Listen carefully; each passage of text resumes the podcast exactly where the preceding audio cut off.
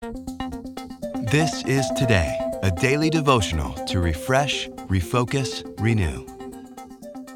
This is Today for Sunday, November 26th. Seeking Refuge.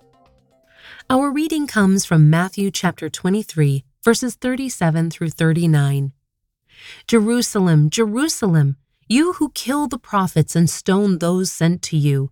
How often have I longed to gather your children together as a hen gathers her chicks under her wings, and you were not willing. Look, your house is left to you desolate. For I tell you, you will not see me again until you say, Blessed is he who comes in the name of the Lord. If you've ever watched a hen with her chicks, you might have noticed that the hen will cluck loudly when she senses danger nearby. The chicks hear her warning, and if they know what's good for them, they run to her for cover. The hen will droop and spread her wings to make room for the chicks. But if they don't respond to her invitation, they will be exposed to danger. Two things become apparent when this imagery is used to describe God and his people.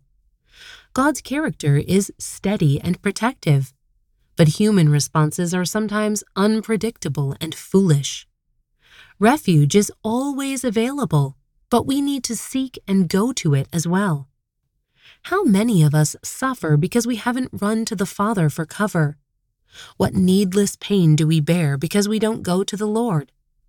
If we are scurrying around, trying to fix things and worrying about getting attacked, why are we trying to do this on our own? Our only sure protection in life and in death is God our Savior.